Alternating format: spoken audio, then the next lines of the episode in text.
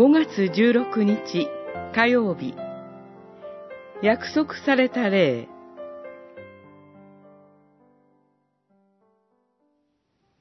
それはアブラハムに与えられた祝福がキリストイエスにおいて異邦人に及ぶためであり、また私たちが約束された霊を信仰によって受けるためでした。ガラテヤの信徒への手紙、3章14節。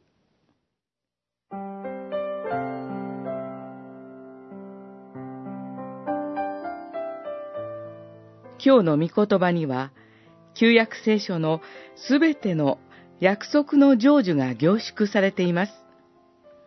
まず、アブラハムに与えられた祝福ですが、これは、地上の諸国民はすべて、あなたの子孫によって祝福を得るという約束のことです。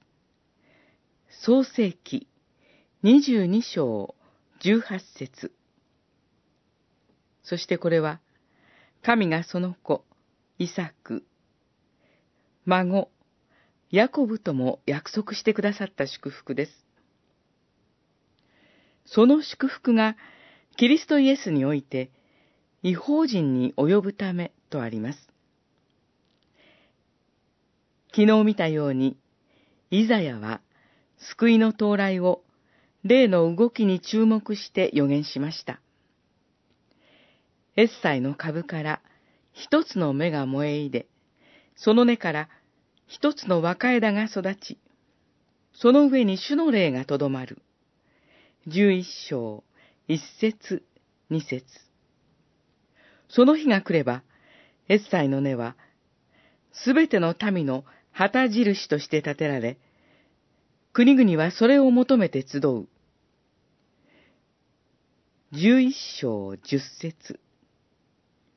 その通り、若枝であるイエス・キリストが、聖霊の力を受けて地上を歩まれ、十字架の死を忍ばれ、異邦人も含め、すべての民のために建てられ、復活させられました。